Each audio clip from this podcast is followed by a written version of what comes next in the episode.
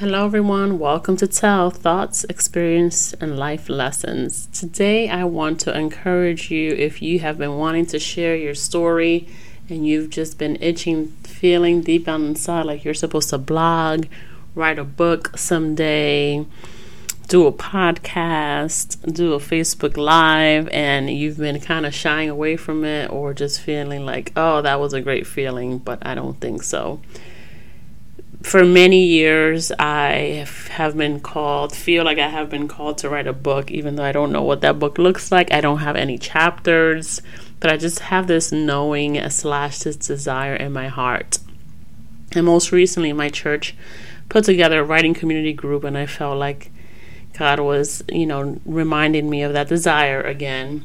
And one of our first tasks was to maybe um, bring in some writings of something that we've written before. And as I started digging to through my sup- to my surprise I had written something back in like 2017 2018 it's currently 2022 2022 and um is actually the title excuse me the introduction to my book which is not written yet.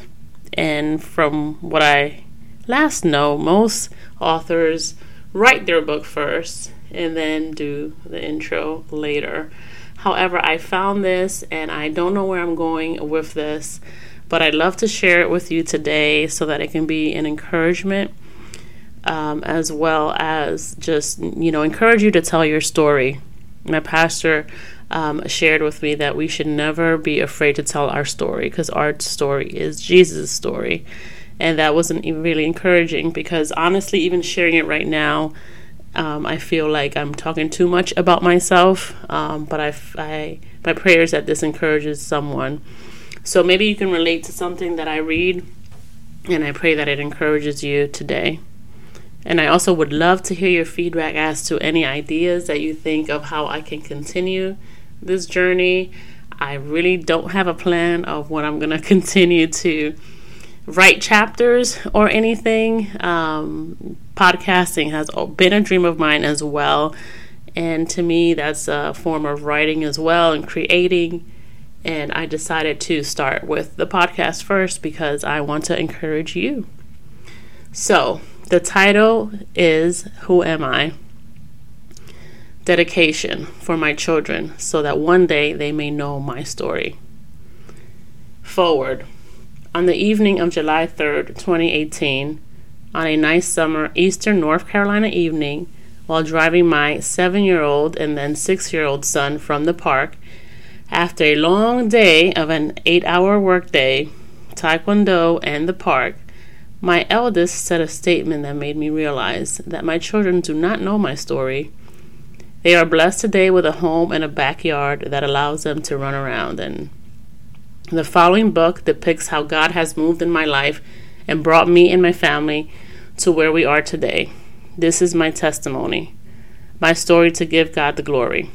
My hope is that my children and others can see what God has done for me and that He'll do it for you too. My prayer is that their lineage story impacts them and their children and their children's children for generations to come.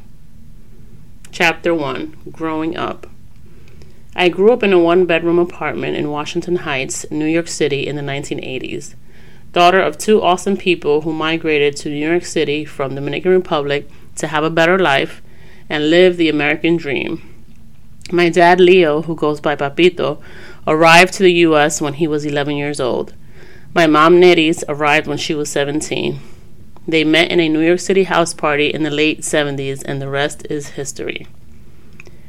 I grew up as an only child for seven years. From about that age of four until then, I remember feeling very lonely, both physically and emotionally. Emotionally, excuse me. My dad was in and out of pic- my dad was in and out of the picture a lot at the time, and my mom had to work to maintain the home. I was often sick with an ear infection of some sort. I even have the pictures to prove it. This one picture sticks out in my mind of a four year old me sitting with my mom on her living room couch, a very 1980s looking couch, with my blanket and medicines all around. The truth is, looking back, I enjoyed the attention and physical touch, hugs, and kisses I received from her when I was sick. Our neighbor, all the way at the end of the hall from our rented second floor apartment, was my babysitter.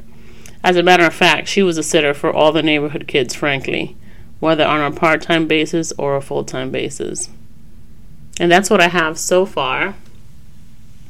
I did ask permission for my parents to share their names and their part in this story that I am sharing with you.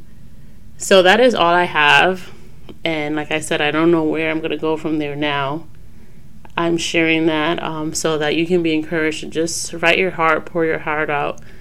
If you're a journaler, look through your journals and see um, just done through those and see, you know, where God's brought you out of. So, just want to share that little bit um, of me, and you know, just want to again encourage you to go on and share your story because you never know how it's going to impact someone, and we'll continue testimony time later.